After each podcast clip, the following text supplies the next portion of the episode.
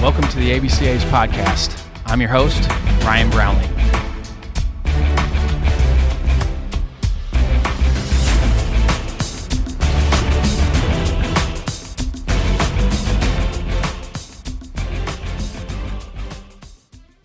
This episode is sponsored by Netting Pros.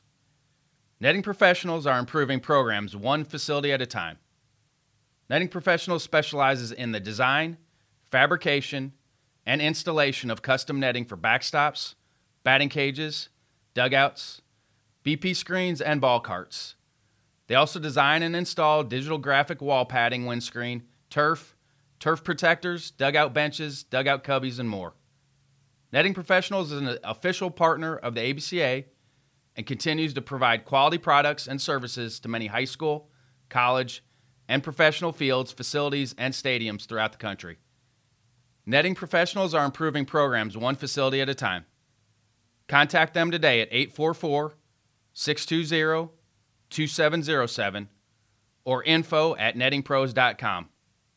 Visit them online at www.nettingpros.com or check out Netting Pros on Twitter, Instagram, Facebook, and LinkedIn for all their latest products and projects. Make sure to let CEO Will Miner know that the ABCA sent you. Now, on to the podcast. Support for this episode is brought to you by the Headset app. Are you looking for a simple solution for coach to catcher communication for the season that doesn't require bulky hardware in the dugout? Traditional communication gear can be a headache to set up and carry from game to game. But what if there's a game changing solution? Introducing the Headset app, your new MVP in communication for coaches and catchers. Enjoy crystal clear, Ultra HD audio without the major league price tag. It's compatible with any Bluetooth headset or earbuds. Say goodbye to tangled wires and extra hardware. Ready to step up to the plate? Download the headset app for free today. Getting started is as easy as a home run trot. Create your account, invite your team, and start calling pitches. The headset app is ready for download in the App Store and on Google Play. Swing for the fences and download today to get a five day free trial. And for a limited time, use ABCA24 when you buy your pass for next season and save 10%. Find out more at theheadsetapp.com. As we keep rolling for convention week, this week's ABCA podcast guest is the Marines captain Alexander Goetz. Goetz was born in Denver, Colorado, where he graduated from Regis Jesuit High School. Goetz was a four year varsity letter winner in baseball. Goetz played baseball at Princeton University and was the 2011 Ivy League Closer of the Year.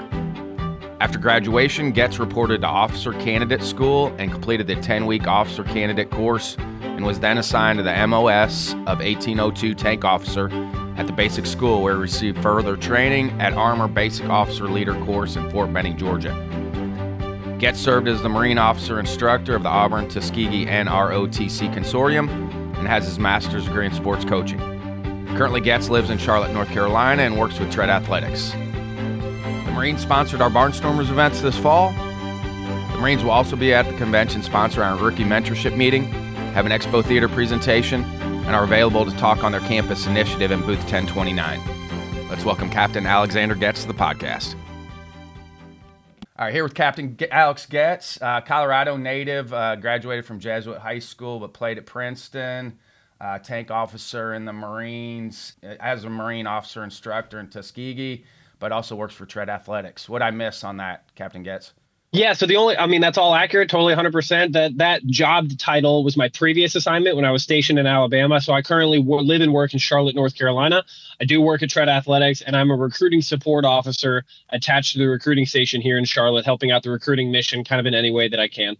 Is that kind of how it's laid out with the Marines where you kind of check one box off where you're working and then it moves on to the next thing for y'all? Yeah, I would say the lifespan of most assignments in the military are three years at a time. And so, like that Marine officer instructor one was what I did from 2019 to 2022. Uh, and then 2022, I moved up to Charlotte, transitioned from active duty into the reserves. And so that's kind of the, I'll be doing this. I've done it for a year and a half, and I'll do it for another 18 months, give or take. Is that what it, is that your obligation then in the reserves? The it, it, goes kind of one contract to another sort of one assignment to another. The reserves are a much more flexible permissive atmosphere. Active duty like hey you're here for three years and you're not going anywhere. Reserves there's a lot more lateral mobility depending on kind of your career aspirations what's happening in your civilian career. There's a lot more mobility to it. Yeah and i'm to, grateful to have met you this fall on barnstormers. I mean what was your kind of first interaction with everything that we did this fall yeah, so this fall, I think I can't remember where it might have been in September ish. There was a barnstormer clinic up at UNC Charlotte, um, and I got the invitation. I live in Charlotte, so it was a super easy mix to make my way up there. Um, and it was an awesome chance to be on a baseball field talking to baseball coaches. And once again, this partnership between the Marine Corps and the ABCA really trying to find a way to kind of spread some of the message a little bit, but then also really try to show to coaches how there's so many similar values between the Marine Corps and in baseball. And I just kind of happen to be an unusual proof source where my life kind of resides at the intersection between those two institutions. Yeah, and y'all did a webinar last week too. So obviously people got to see last week as well. And, and you know, yep. how, what'd you feel about the webinar? Webinar went pretty well. I mean, I hope everybody enjoyed it. It was a similar format to what I presented on at, at the Barnstormer Clinic at UNC Charlotte. Um, a digital discussion sometimes can be a little bit less interactive just by very nature of, you know, there was a Zoom chat that people were typing questions into. But overall, again, I think it went pretty well. There were a couple people who posted some nice feedback in the chat that they had a good experience and it was worth logging in for. So I think that video is now live or will be at some point, and hopefully it's value yeah, it's, added. It's up now for anybody that wants to watch it. You can go back on the website and watch it for anybody that hasn't seen it yet. So. When were you introduced to baseball? my dad played baseball his whole life um, through college. He was drafted out of high school and then he played. So I can, I, I, my earliest memories are like throwing a rolled up sock ball in my hallway upstairs. And that was my dad kind of teaching me like basic fundamentals and mechanics of throwing. So I started early on, four or five years old, started playing t-ball, and then it rolled all the way from you know middle school, high school, college. Uh, so then I played all the way through my graduation at senior year. Did you always know you were going to go to Jesuit? No, actually, that was kind of a counter. So the, my my district school growing up in Denver uh, was a local public school that frankly just wasn't as high caliber athletic program, as well as maybe it wasn't quite the academic fit that I was looking for. And so Regis Jesuit High School was about 30 minutes away from me, but it was a good mix of I don't come from a Catholic background, so the Jesuit was kind of just a byproduct of it had a really good baseball program, and it also was a higher caliber academic school. So it just kind of fit those needs with what I was looking for and kind of the direction that I saw my life heading. Um, so yeah, again, you know, four years of a Jesuit high school was certainly not what I anticipated that I would do if you would have asked me in sixth, seventh, or eighth grade. But looking back on it, a very valuable experience and kind of learned a lot in a in a variety of different arenas, kind of in my own personal life. Was Ivy League always going to be the goal for you? Oh no, hard no. Um, initially, I mean, I you know I'd never even dreamt of it. Uh, my dad, my mom, my parents they uh, met at Harvard. So my dad played baseball at Harvard, but by association, I think some kids like whatever their parents do, they want to do the opposite. Um, so I always had aspirations to go play baseball somewhere in California. Um, whether that be Stanford, whether that be like any school out there or a smaller school. But I figured like, hey, get to go play baseball in California. It's a little bit closer to Colorado, so that was where like my that was where my search was kind of funneled. And then my high school pitching coach played in the professionals with my head coach at Princeton. So they had that connection there. And so, well, yeah, Scott Bradley. And so my high school pitching coach asked me at some point, like, have you, you ever considered an Ivy League? And I said, no, why would I? Like, I'm going to go to California. That's where I'm headed. Um, but, you know, he, he knew my ACT test score. He knew that I could play. He knew that I was a good student. So he made a phone call. And then certainly kind of like that opportunity was kind of presented to go take a visit to the school. Uh, I mean, loved the campus, got to meet a lot of the guys, had a good experience there. And then once you've got an invitation from an Ivy League school to go attend there, that's a difficult conversation to say no to. So it just kind of organically evolved that way. But certainly I never thought that I would have got to go to play baseball in New Jersey for four years. Was it hard on your parents that you didn't go to Harvard? No, I don't think so. I don't think either one of them held any bad blood or anything like that. There might have been early on a couple jokes about that, but there was nothing in the serious or anything like that. No. And you played multiple positions in high school, but was it always going to be as a pitcher going to college? Yeah, I think I, I was best recruited um, as a pitcher coming out of senior year high school. I was throwing, you know, 88 to 90, 91, somewhere in there. And so that was kind of a range of maybe probably a more competitive or a more um, what's the word I'm thinking of? Like, you know, uh, prospect kind of like moving forward. There might have been more growth there. Enjoyed playing everything at high school. I played center field, um, shortstop. I was a shortstop my freshman, sophomore, junior year, and then senior I played center field and pitched. Um, when I when I got to Princeton, Coach Bradley asked me, "Do you want to try to hit? Do you want to play both ways? Like, what do you want to do?" And at the time, I certainly like I made the decision I would rather be a pitcher only and really prioritize my development there. Looking back, I may have gone, you know, looking back, I might do is uh, uh change the decision and play, you know, swing the bat a little bit just because it gives you some other component to focus on and something else to break up the monotony. But yeah, back then that was that choice was made by me. And, and you are built. I mean, you're built like a Division One pitcher. Ah, uh, so right now I'm 6'2", 200, give or take. And so freshman year I was 6'2", but less about 30, 35 pounds. I showed up to campus about 170, give or take. So thin and wiry, which I guess is projectable because it's a tall frame, long levers, maybe you can throw hard. Uh, and then I slowly filled out my frame kind of as I got, you know, just as you progress. And what'd you learn from Coach Bradley? I mean, obviously that's a good one to go play for with his history in, in professional baseball. Yeah, Coach Bradley certainly. I mean, he was a great resource to have, um, and I think he ran the program a lot like, at least from what I hear from other guys, like a lot like a major league programmers run, where there's kind of like pretty loose parameters um, in terms of you know, you know, you know what you need to get done for the day, like show up to the ballpark, get your work in, and head back to be fair, we also have a pretty heavy academic load. So, I mean, whereas I hear other different programs and Power Five conferences where they've got practice for eight hours a day, if we were at the field for eight hours a day, like our grades would really start to suffer. And we really have to try to manage those two pretty carefully. So, um, great experience again certainly like we had everything that we needed in terms of the resources and the facilities and everything and then yeah practice would be you know show up and get your work in and head back because he trusted that as long as we were getting our work in we also have academic responsibilities to maintain so he was very flexible with that i mean how was your freshman year academically yeah, um, I will say that it's very fair that a lot of us at Princeton, like we all came from high schools where we probably had good grades and were towards the top of the class academically to even find ourselves at Princeton. But there was some self doubt amongst the athletes in general. Like, do we really belong here? Because you look at some of the other people in the freshman class and the caliber of what they're doing, valedictorians and these really, really, uh, you know, highly powered academic minds. And so there was some imposter syndrome of like, man, like, did we sneak in here? Like, was this an accident? Am I going to make it here academically? Uh, I senior year of high school, I took a psychology elective, found the topic very interesting. So I figured I was going to study psychology in college. Well, my freshman fall was when I took psychology 101, like a big lecture, a couple hundred people in there. And I got a C in it. I think I got a C plus. It was the first C I've ever gotten in my life, the only C I've ever gotten in my life. And so I had a real big, like eyes wide open moment, like, oh crap. I thought this was going to be my major. I just took the easiest class and I got to see what am I doing here. But I certainly like once you get your feet on the ground a little bit and you figure out how to manage your workload and kind of how to go about prioritizing your academic work, things smooth out. And fortunately, like that was the only C that I got and things progressed better from there. And you stayed in psych? I did. Yep. Stay in there, declared yeah, my sophomore year, and then graduated. Minus, minus psych as well. Oh, cool. Yeah, I definitely enjoyed the topic. I mean, what were some of your favorite psych classes at Princeton? I took an abnormal psychology. I thought that one was pretty interesting. Um, and then one that I really took the most fulfillment out of was it was called the brain. It was like a 200 level psychology class, and it was really in depth about like the neurology and the components of the brain. It was a ton of memorization. To be fair, it was very like in depth and detailed. But I took a lot of like I really enjoyed the fact that there is and still it there was and still is so much about the brain that's unknown that people are still researching and discovering and learning about. So understanding the different parts, you know, my brain works off kind of. I like to see like gears fit together, and I like when I can kind of understand the flow of how things work. So when I got to understand my own brain just a little bit better to figure out how things kind of connect. That was a very satisfying class as well, for sure. And then, how did you get to the Marines? My senior year of college, um, that's when a lot of us have to very seriously ask ourselves, like, hey, what are we going to do after we graduate?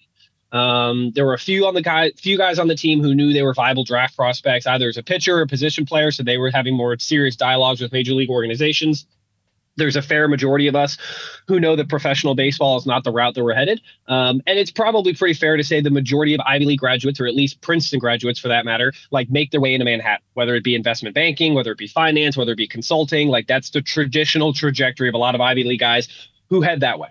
Um, both my parents did that. They worked in Manhattan for a period of time after graduating from Harvard. And so I heard a little bit about their experiences, and my mom really liked it. My dad really didn't like it. So there's a little bit of pros and cons. I think I just knew, frankly, that you know r- heading straight into Manhattan wasn't what the right fit for me, and it certainly wasn't what I was looking for at that time. I had always loosely been interested in the military, even in high school. I just had like had some draw to it. I don't come from a military family whatsoever. Something about it appealed to me. Um, but in high school at the time, baseball was number one priority. Well, then fast forward four years as college is concluding, and I start to think a little bit more seriously about it.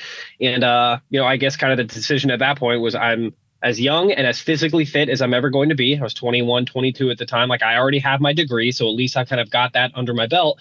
Uh, if there's a time to do it, like it's probably now or never. And so I kind of made the leap of faith. I wasn't totally sure which branch I was going to meet with. I think I met with all of them, quite frankly. Um, but then the Marine Corps just kind of appealed to me, and it sort of um, it offered the challenge that I was really looking for at the time. Um, and so then, yeah, made the, made the choice, signed the papers, and kind of started and jumped in two feet first. I mean, for for someone from the outside looking in and that doesn't really know the differences between the different branches, what what drew you to the Marines maybe as opposed to some of the other branches? That's a really good question too, and I think that's fair to say that like a lot of people on the outside looking in may not have a good understanding of like what differentiates one branch from the other, both from like a service component and like what is your day to day lifestyle going to be. Um, I will say this again, very broadly put: the Air Force is in the air, the Navy's in the water, the Army's on the ground. The Marine Corps does a little bit of all three. I think that's like a very oversimplified explanation, but good enough for here when I met with different recruiters, um, you know, again, they all offered different things. Um, some offered, you know, better quality of life. Some offered better duty stations. And quite frankly, and I don't remember the exact verbiage, but the Marine Corps recruiter basically said, "Hey, if you want the nice, cushy quality of life, like maybe you're in the wrong spot. Like we're going to give you a challenge, and we are going to throw stuff at you that like you're going to have to work for it, and it's not going to be given to you. You're going to have to earn it." Um, I can also recall my ex girlfriend in college at the time, her dad was a Marine. He did four years as a radio operator. And so he was obviously someone whose experience that I wanted to learn from. And he even, I even remember him mentioning saying, like, hey, you know, if I were you, if I were to redo it, like I might consider the Air Force because it's going to be a lot more comfortable. It'll be a better fit for you. The Marines, they're going to, they're going to put you in the mud. And they're going to make you work. And at the time, I was like, yeah, yeah, that's what I want. Like, give me some of that, you know, I'll, I'll take that. So I think amongst the branches, the Marine Corps, it's the smallest branch. So uh, therefore, it has not better or worse, just different physical standards. Um, it's got typically, on average, the highest physical standards of any of the major branches, less special forces. Um, and so that, like, the, the, the physical component of the Marine Corps certainly appealed to me. And it just kind of like the values that it preached uh, relative to some of the other branches just aligned with who I am, what I am, and kind of what I wanted to aspire to be. Uh, so yeah, jumped right in. My dad was a Marine as well, so you know. I, oh, okay, then there you go. With your baseball background, with your psych background, I think that actually you gravitate towards that type because I just think you're used to it. You know, with your psych background, it's gonna be very broad based. With your baseball background, you just kind of get used to doing everything as a baseball person. So I think the Marines are a really good fit for that. I will say that when I went through officer candidate school, and it was 10 weeks in Quantico, Virginia, and it was during the winter. Uh, it was cold, it was miserable. You don't sleep a lot. You're running around like it's it's the experience that you're supposed to go through. Um, but I can distinctly remember thinking that like my experience as a student athlete directly pre- prepared me for that because going through OCS, you got physical components, you got leadership evaluations, you've got academic grades, you're studying. You kind of have to concurrently prioritize multiple different things and find time throughout your day to make it all work. And so I can look, I can remember looking left and right in the squad bay, seeing some of the other candidates who were all trying to earn our commission together, like scrambling and looking very frantic and frazzled. And for me, at least, it was kind of another run of the mill. Like this is what you do. Like yes, I'm a little bit tired, and yes, I'm sore, but like I have a test tomorrow, so I have to study. That's not something I did for the first time in the Marine Corps. That's something I did for four years, and frankly, for my entire life as a student athlete. I mean, so what are some of your time management hacks to try to get through that? I would, I mean, I, I, I certainly haven't written the book on time management or anything. I will say that like mapping out my weeks is a very valuable thing, especially when I feel. I mean, I mean, I did this as recently as last week when I felt kind of overwhelmed with a number of different either professional, personal, you know, obligations that I have in my life. Just like sit down, write it out, and like once I put pen to paper and come up with a plan of like what day I plan to execute what, things get a lot easier. Um, I wasn't this way pre the Marine Corps, but I certainly still like I wake up fairly early every day these days, just because like that is a habit. I was never a morning person prior to joining, but I assume through repetition and years of waking up at 4 30, 5 a.m., 5 30 in the morning, like you just kind of it stuck with me that boy, I I I very um, highly value. I'll wake up if you know at this point I'm pretty used to it. If I get up at 4:30 in the morning and I've got a couple hours of peace and quiet to get done, the couple main things that I need to get done, 6:30, 7 o'clock rolls around, and I may have already accomplished a couple major end items that I wanted to get done for that day, uh, and I can go into the day feeling like I've already built some momentum up. Uh, so those would be the two things that I would say for anybody who's you know trying to prioritize time management is like write things down. It's one thing to have like a loose plan in your head. It's another thing to have like a, a detailed plan on paper paper and like actually follow it throughout the week. And then, you know, I know nobody likes a morning alarm clock. I get it. But certainly, like once you like anything else with repetition, it becomes a habit. Then a habit becomes a ritual. And then you'll find that a couple hours in the morning spread out over days and weeks and months and years, you can get a whole lot done that's when I'm at my best. If I'm up at 4:30 in the morning, doesn't happen all the time, but when I'm on a consistent routine, if I get up at 4:30 in the morning, it just sets everything up. My week is much better, and that was something absolutely as a college coach we always had to try to train our guys to do is like map your whole week out and our players that would do that they ended up handling it much better they were much better on the field they were much better academically and you know, it doesn't have to be a lot, but we always use that Sunday as kind of set up your entire week. And if you can set up every day where your routine's pretty set, you're going to end up being pretty good shape. Yep, I mean it's not complex. It's certainly not super complicated. It's it just boring. takes a, it's boring. it's it's boring. It takes I say all the time, being great is boring. Being great. It is. It's doing this. It's being great and doing the being exceptional is not doing anything exceptionally different, but it's doing those basic things at an exceptional consistency over and over and over again. Um, so you're right. There even still like again, I'm up at 4:30 most mornings, not every morning, but most. Uh, and there are periods where if I slip for a couple days, I can feel that I feel more disorganized. You know, if there's a week where I have a lot going on and I don't put pen to paper, I can feel like I'm kind of scrambling a little bit more than I'm actually dictating my week versus the week dictating me. So little things like that certainly make a big difference over time. So when you get through basic, then do they give you options for that on what you're going to do next coming out of basic? Yeah, the Marine Corps, the way they do it, this is another thing that makes the Marine Corps unique from other branches that appeal to me. Some other branches, you can contract in on what specific job you're going to do once you've gotten through your initial training. And the Marine Corps doesn't work that way, at least for officers. Um, once you get done with officer candidate school, you'll go to six months of follow on training. It's called the basic school, also in Quantico, Virginia. And you get six months worth of basic infantry training. So it doesn't matter what job set you go into, whether you're a pilot, whether you're going to be an information officer, or whatever, you have a basic understanding of infantry tactics and patrolling and moving through that process from there, based off your class ranking during those six month schools, you will compete amongst all of your peers for different job availabilities based off quota. So early on, when I remember talking to recruiters, recruiters are like, hey, I can't guarantee you a job. I can't guarantee that you're going to be an infantryman or that you're going to be a logistics officer, or you're going to be a tank officer. Like, I don't know that. Like, you're a Marine first and then you'll get whatever job the Marine Corps needs of you. If that's what you want, that's what we can offer you. But if you want to do something else, maybe there's another branch. And once again, the idea of like becoming a Marine and then learning your job appealed to me like the identity portion really appealed to me versus like oh i only want to be a supply officer so maybe i should go do that in the army because they can guarantee me that or something. That sort of appealed to me in a different way as well. Do you feel like that helps be, build more of a community because you've done what everybody else is going to do? Even if that's not your job you've done what they're going to do the Marine Corps very much prides itself on working together, that everything the Marine Corps does, all the different capabilities, the platforms, everything, they are all there to support that basic rifle infantryman on the ground because that's kind of the thought process behind it. And I think that's really what unifies the Marine Corps across a variety of different branches is we all share that common understanding, even if that that's not our day job and even if that's not like our specific skill set, we have some basic understanding of, hey, what is it like to be on the ground with an M16 or an M4 in your hand going on a patrol? And you know what it's like to be down there with 80 pounds on your back. And so then the whole Marine Corps works together to provide that guy the support that he or she may need. Um, similarly, I think that it's fair to say that because of that, like that unifies us. And so, like, that's a very foundational experience early on to have that to know, hey, like, I know what it's like to be there a little bit. And you, when you think back on OIF, OEF, the last 10 to 20 years worth of conflict in the Middle East, a lot of Marine, a lot of service members for that point, not even just Marines, who were in some of the most kinetic engagements, who some of the most valorous awards have been written about, they weren't trained infantrymen they're a motor team mechanic who finds himself on a convoy and they have to be able to know if they take contact how to effectively operate with that weapon system. So I would absolutely agree that culturally, that's a very strong and central point of the Marine Corps ethos is to understand what that infantryman is going through. And then whatever your actual trained skill set is, how can you provide the best support to that Marine who needs it?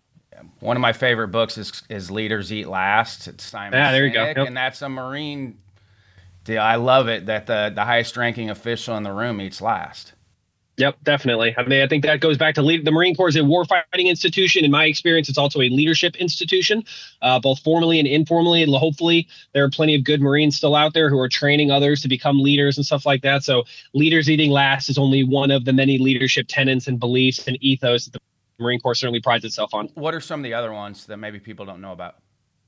I would say that leaders eating last is obviously a good one. Um, I think you know the Marine Corps has got 11 leadership principles. Um, they've got 14 leadership traits. Right, there's a variety of different acronyms and things that you can keep on with uh, that kind of help you as you're going through their, their quiz questions when you're going through OCS. But to me, at least, when I think leadership, one of the 11 leadership principles is set the example. And that's super simple. That's super easy. But I've learned so much about leadership just by other Marines who I've worked with. Setting the example, another good one that I was told one time was like leaders live their lives in a fishbowl meaning that everything that you do is seen by someone. So like understanding that and making sure like you don't really get the luxury from a leadership perspective of having a bad day, right? Like if you have a bad day, like you can take care of that on your own personal times, but when you're publicly facing, outwardly facing, the the responsibility and the burden of the leadership that you have is to make sure that like you're always there serving your Marines and going a step further to try to make sure that the Marines are taken care of, have what they need, and once they're taken care of, then and only then can you like take a step to be like, "Hey, how am I doing?" Uh, easier said than done, but yeah. And that equates well to coaching too, because coaching. I think if you're going to be a good coach, like you, you can't bring what's going on outside to the inside for your players. You just can't. That's kind of what I think, sign up as a, as a coach. Yeah, I think that's what you sign up for. Is any sort of uh, person in a position of influence or anything is to um, you're there to serve you know and servant leadership looks a lot different to a lot of other people. I in my own this is just me talking now that like i was brought up and when you get indoctrinated in officer candidate school or boot camp there's a certain style of military discipline that is appropriate for the time and it's instant obedience to orders and you have to have that because you have to be able to train from the onset a level of combat readiness that if i say something there may not be time in the most kinetic environments for me to explain why I'm saying it or to ask you to say it. It's like this needs to get done. And it's that instant obedience to orders and that rigid adherence to discipline that is incredibly valuable. All right. So that's what I got brought up on from a leadership perspective. I would offer that like that has a time and a place and that instant obedience to orders is incredibly valuable. And for the kinetic environment that you may find yourself in you got to have that. But if you zoom out and all of a sudden now you drop into a different context like coaching then it's a really interesting question like is that the right leadership style for that setting? And different people would have different questions to that answer. I would say that from a leadership perspective like there's that power dynamic there of like i say something therefore you have to do whether it be like rank and chain of command whether it be on a baseball team where it's like i'm the coach you're the player i control your playing time. How does the person in the position of influence leverage that power dynamic or how do they um, decentralize that power dynamic? That's a really really interesting leadership dialogue i would say that i spend time in my own life kind of reflecting on because coaching baseball now is i'll just be honest it's a less intense environment than like training Marines how to operate a tank. It's just like the stakes are a little bit different. So, how much do I change my leadership style to reflect the fact that what I'm doing now is a little bit permissive than what I was doing back then? But what I was doing back then, some of it still carries over to what I do now. So, it's just like it's a day by day. It's certainly a growing process it for dep- sure. It's dependent on the team for the coach. Like Absolutely. Every year, I mean, you were in it. You played college baseball. Every, I'm sure those four years you played at Princeton, all four of those teams were different. And, and, and definitely. Ways especially because you're bringing new new players in too. But you guys are doing that as well with the Marines. You're bringing new people in every year and into the organization. Absolutely, um, and I would say I think that looking back on teams, whether it be like in like baseball teams in college or units that I've been a part with, as a rule of thumb, leaders create leaders. And I think that that's something that I've certainly tried to embody in my own life is like, if you remove the leader, whether that be like the commander, whether that be the coach, and everybody else has no idea what to do and they're just standing around looking at each other, you've done something wrong.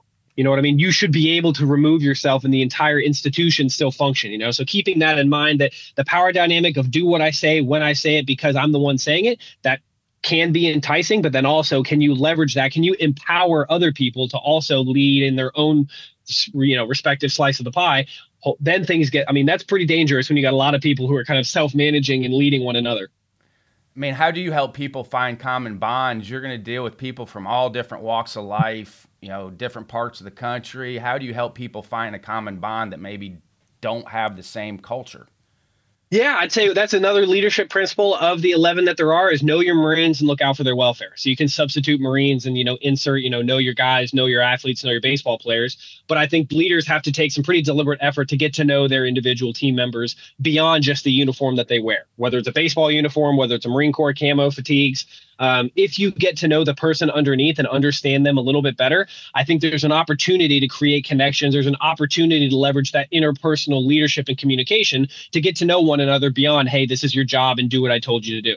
Uh, and then once you start to get to know people a little bit, then all of a sudden, wow, like you, you, you want you it, it will surprise it continues to surprise me how much maybe you have in common with people that you might not have expected or for that matter, you start to peel the onion back a little bit. And again, you really start to create some buy-in and some trust just by product of getting to know someone beyond like, hey, you're a third baseman, so field ground balls. It's like, no, who are you? Right? Like, where are you from? What is your story? That type of thing. Do you feel like that helps with conflict resolution then too? I mean, it's high stress, especially basic training. You know, initially there's going to be stress, and people don't always react correctly to stress. How do you help them kind of get through some of that conflict resolution, and also know that there is healthy conflict as well?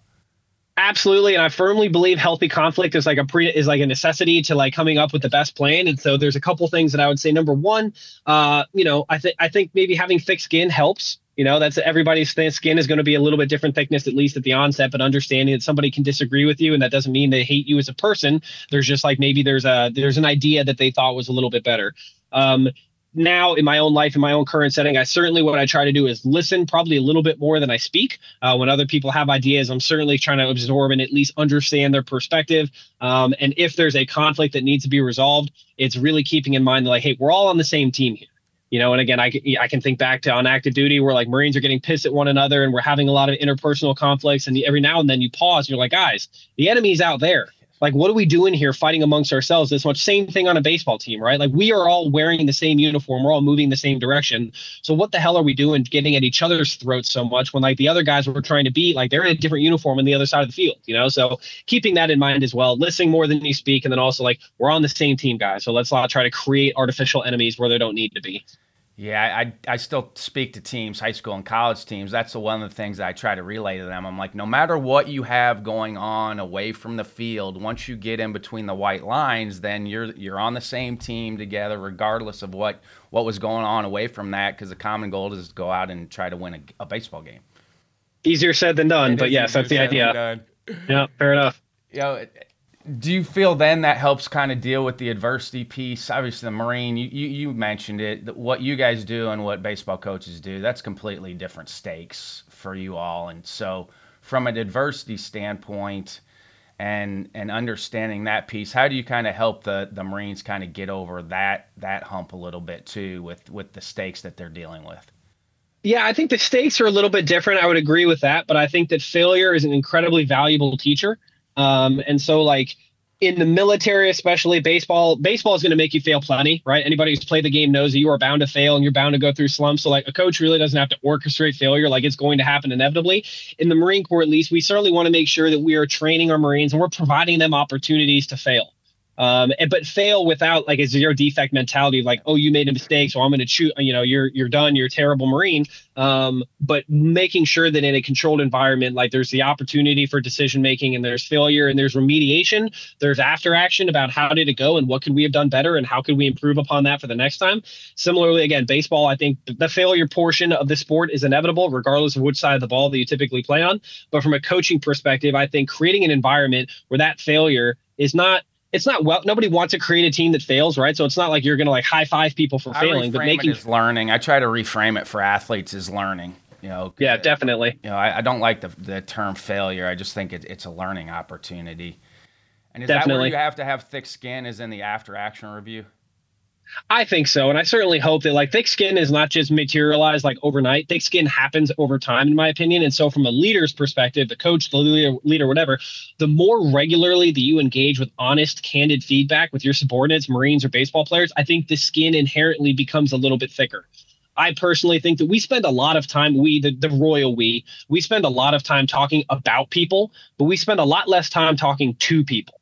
And what I mean is like if you've got a problem with someone, a teammate, a coach, whatever, you'll spend 98% of your time bitching about, excuse my language, complaining about that individual person to other people and getting frustrated and kind of growing resentment. But there's a lot less time clearly, candidly, respectfully, doesn't have to be aggressive, but respectfully addressing the issue with that individual person. And because it doesn't happen that much, when it does happen, all the energy and the anger is pent up and it's boiled up and then it comes through maybe a little bit more visceral reaction than it needs to. But from a coaching perspective, perspective with your players, if you can have regular, candid, honest, clear feedback with your players, then players can have thick enough skin and grow some thickness over time to realize, hey, coach doesn't hate me, right? It's not about me. He's just saying I need to improve defensively in order to have a shot to play this year. So I think, you know, handling that adversity and having that conversations along the way regularly, the responsibility is on the coach to engage in those dialogues because you're the adult in the room and you should be having those dialogues regularly because the most important thing that you have on your baseball team are the individual players. The most the most important asset the Marine Corps has are the individual Marines. And so you need to spend time providing clear feedback to your most important asset so that they can improve over time. And I said this all fall to the coaches that were there when you guys were there is the military employs the most amount of uh, peak performance coaches in the world and so there are some parallels to the stress that maybe an athlete goes to or stress that that your guys candidates go through what are some of the best kind of high performance things that you relay because if you're out on tour they're, they're not getting much sleep it's it's hard to eat you know how do you guys make all of that work I would say uh, you certainly have to take care of the whole Marine, right? The whole baseball player. I tell that with athletes now that baseball is what you do, it is not who you are. Um, and I did a bad job of that in my own life, where like when I when my identity, if I wasn't throwing as many strikes, or if my velocity wasn't as high, or my ERA started to climb a little bit, I somehow felt like I was less of a person overall. And because of that, like all of a sudden now, like across the board, not just in baseball, but in my own social life, my academics, everything starts to take a hit. So I certainly try to reinforce that with my current athletes. Balance is important, you know, and make sure that you have an opportunity beyond the playing field to take care of yourself. Go hang out with friends, go read a book, whatever it is you like to do, like prioritize that in your life as well.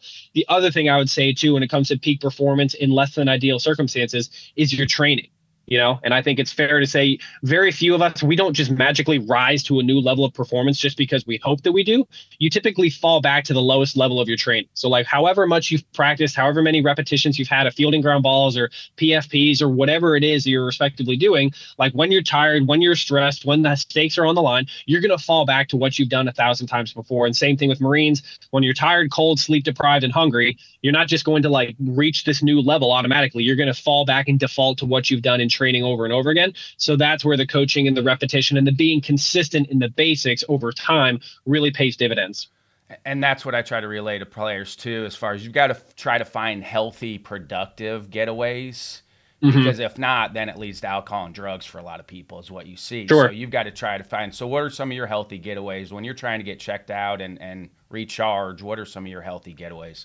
Yeah, for me again, I think like physical activity always helps. Staying healthy, working out, going for hikes, that's certainly one. Um, you know, I think I have found at least in recent years, like working with my hands is something that I really enjoy because it like it does require enough cognitive focus to like have to do something and like I have to be present and thinking about the activity.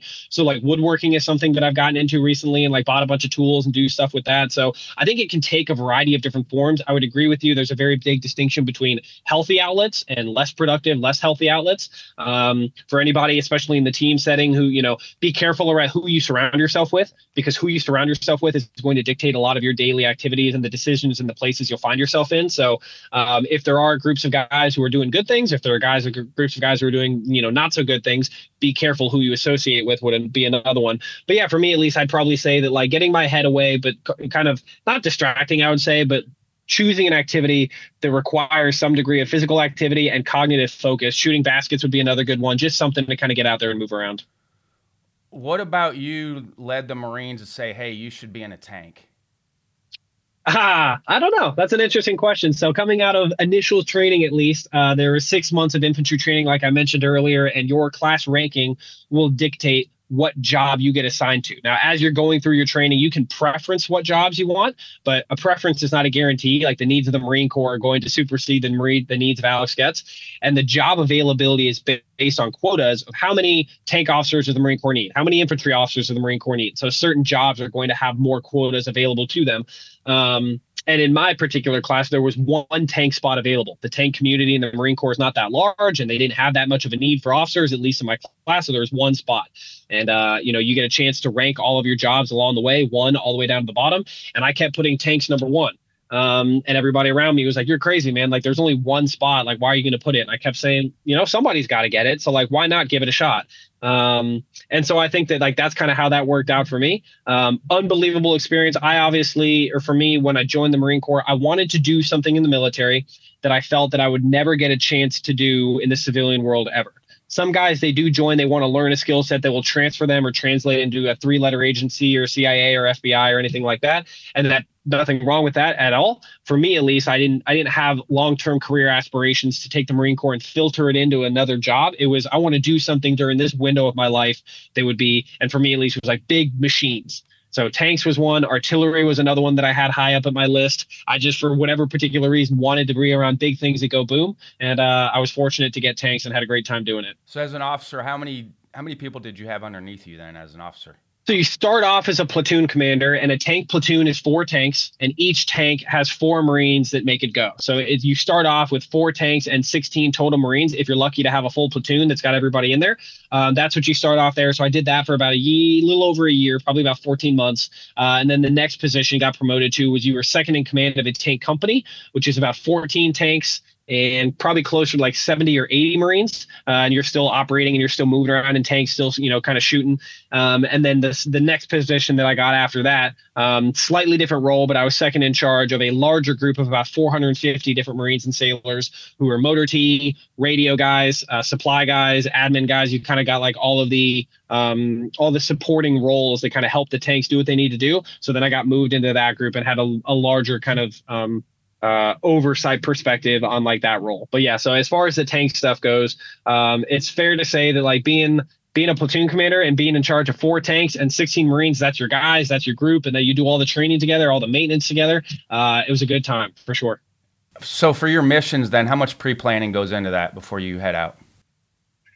Yeah everybody's got their role and i think a lot of a lot of the mission planning like from the officer's perspective it's a lot of tactical planning and it's a lot of hey like here's the scenario here's the brief like how are we going to physically maneuver? How are we going to coordinate indirect fire and all of that like kind of how did that look uh, for the Marines, again, they play an in- invaluable role. The amount of maintenance those that goes into getting a tank to be able to go from point A to point B uh, is tremendous. And so the Marines, again, like I wouldn't have never been able to do my job effectively if the if the platoon as a whole wasn't taking care of the maintenance of a tank and making sure it was ready to roll. And then similarly, if they do all the maintenance, but I haven't done any of the planning, and we get out there and I don't have a clue what's going on, I have failed them. So it's a very um, the the two roles complement each other very well, but a tremendous amount of planning and repetition and rehearsal and thought goes into doing anything, even before you turn the tank on. Like there's been a lot of work to get up to that point. What was the hottest temperatures you ever in inside a tank? there is a temperature gauge on the inside of a tank that tells you exactly how hot it is because it relates to the ammunition temperature. And so, like, you see it in there. And so, the hottest that I can remember one time, my gunner was down in the turret and he's like, Hey, it's 140 degrees down here. And he's like, and I was like, bull, no, it's not. And I climbed down in the tank and I take a look at it. And with my own two eyes, I, I, I witnessed 140 degrees. So whatever it is on the outside of a tank, you know, you can, if it's hot, you know, basically add 15 degrees to it on the inside. And if it's cold, subtract 15 degrees. Like there is no heat. Well, there kind of is a heater, but there's no air conditioning in a tank. Um, so it, it was cooking. It was, it was hot on that day to say the least. And then did they recommend that you do officer training after that?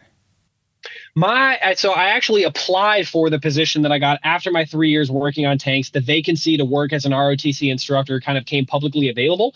Um, initially i thought that i was only going to do four years in the marine corps and get out. That was kind of that was my plans early on. That was really the only extent that i saw myself in there. And a former boss of mine who i really respect he called me and he said hey have you seen the list of schools that are available? I think you'd be really good at it. And i was kind of he and han like well i don't know. I think i'm going to get out or maybe go to grad school. And he's like look just apply. It's not binding. Send in an application. If one of the schools selects you, great. They at least you create options for yourself. If not, no harm, no foul. Um, so I applied, and then I got uh, assigned to Auburn University. Auburn and Tuskegee, the two schools operate under one umbrella. Tuskegee. A lot, of history in Tuskegee, absolutely, yeah. And so, um, you know, I thought to myself, like, I, you know, never really spent a whole lot of time in Alabama. SEC football sounds pretty cool. Hey, why not? And so, went there for three years. I met my wife there. Uh, had a great experience there. So, I would say I was very fortunate to get that job. Um, hang around the Marine Corps on active duty for a little while longer. It was a really good fit for me. What are some other things that civilians probably need to hear about the Marines that maybe they don't know? Ooh, there's a lot about the Marines I think civilians don't know, and that's both a blessing and a curse. Um, I think more than anything, there's a misconception out there that, and when I talk to a lot of young kids today in my current capacity, sometimes I'll go to career fairs on college campuses or engage with local youth throughout the, you know, kind of the area. Um, there's a misconception about the Marine Corps that like, hey, if you join the Marines, like you're going to war and like you're going to get shot at and you're going to be doing a lot of shooting. And I, I certainly am not trying to downplay that. Like, obviously, the possibility if you if you join the armed forces, like that is a potential path that you may go down. There's nothing short of that but there's a tremendous amount of Marines who, you know, they may never see combat and they still fill a very valuable role and they still provide a very valuable service to the Marine Corps.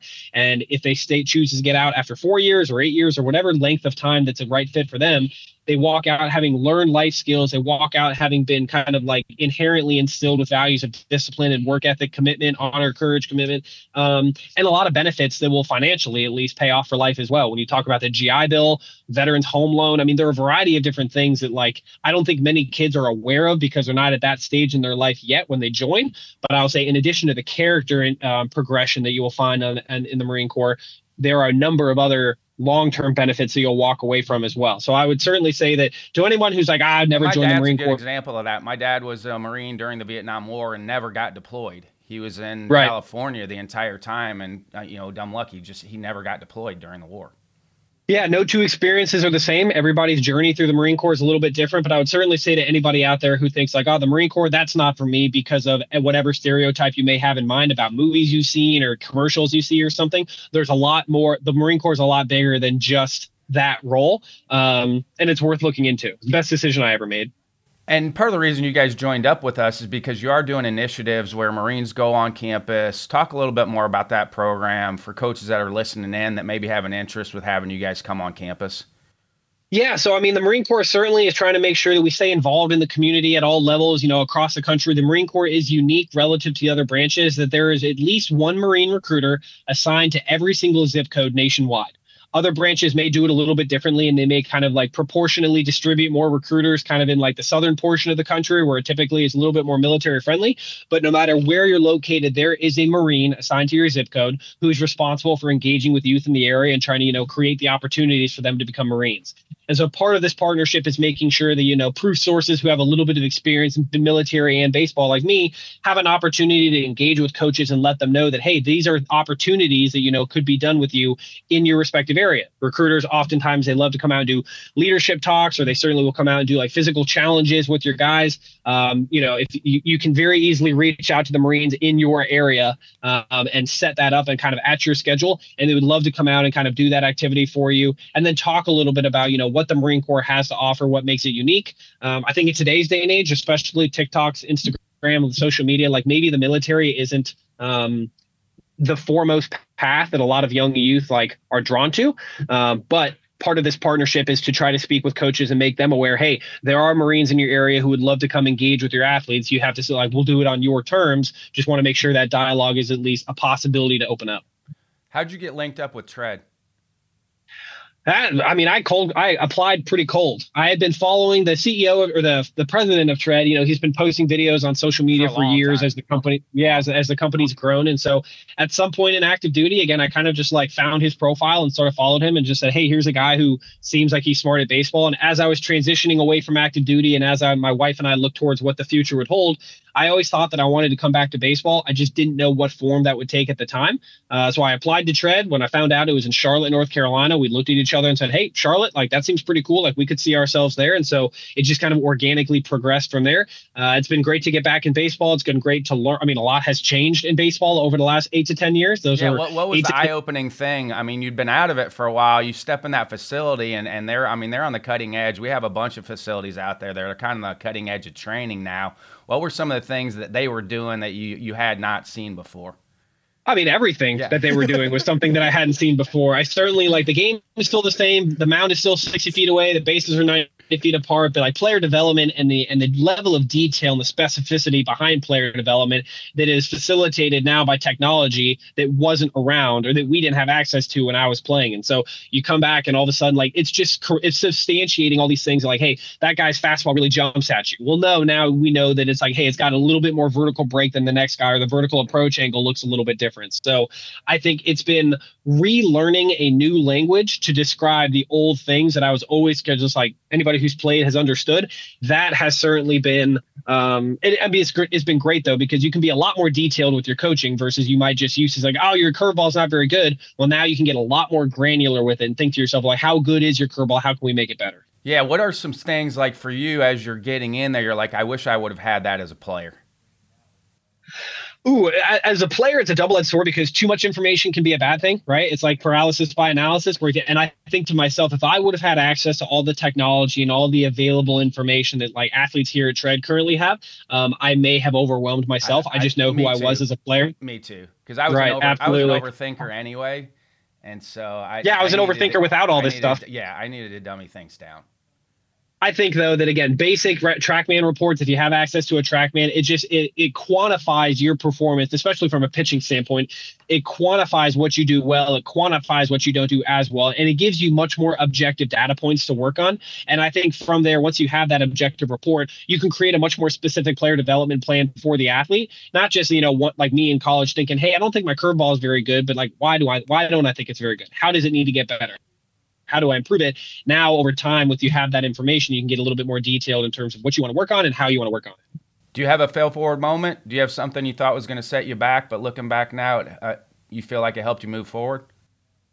I think that um, coming back to baseball again with everything that's changed was certainly a humbling experience to kind of like learn how much you don't know, and that's fair to say.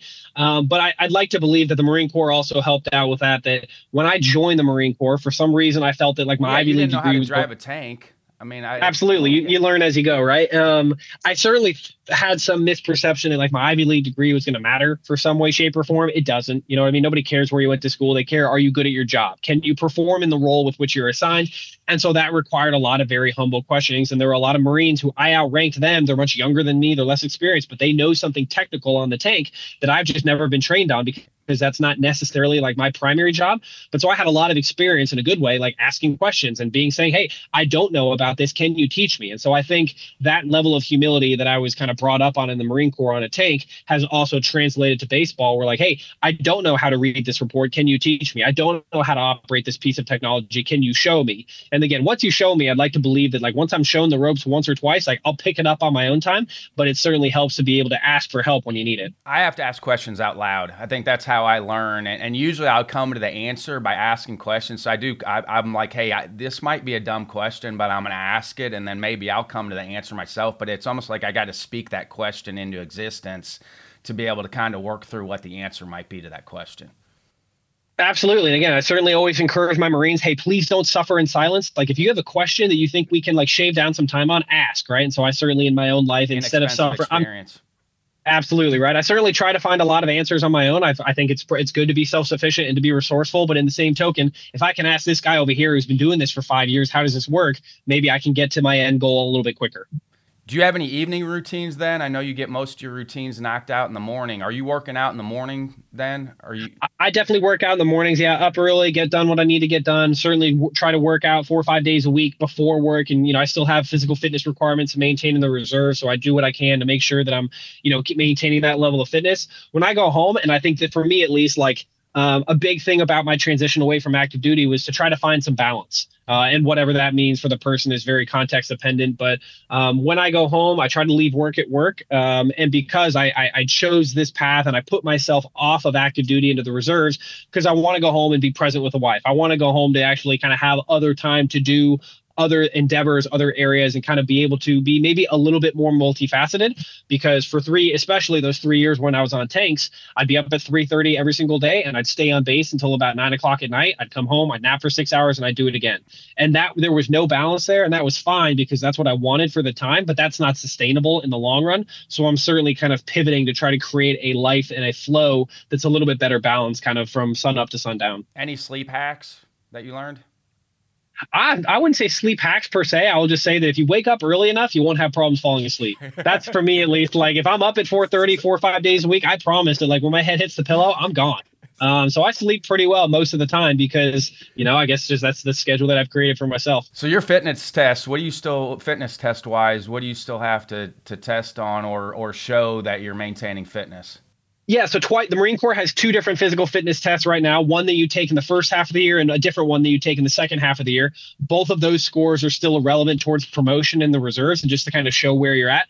Uh, the, one of the tests is a timed three mile run, a max set of pull ups, and a how long can you hold a plank for? So it's a little bit of upper body anaerobic endurance, and then, excuse me, aerobic endurance, and then core. So that's one. And then the other one they call it a combat fitness test. It's a little bit more mobile. You're wearing a uniform. Um, one of them's like an 880 sprint, an 880 meter sprint. One of them is um, how many times can you pick up a 30 pound ammo can and lift it overhead in a two minute time frame? And then another one, it's a little bit more kind of like a I won't call it an obstacle course, but it's a little bit more agility based where like you're low crawling, you're zigzagging around cones, you pick up a buddy and you buddy carry him and run him back like a little bit more agile. So I have to do both of those tests annually.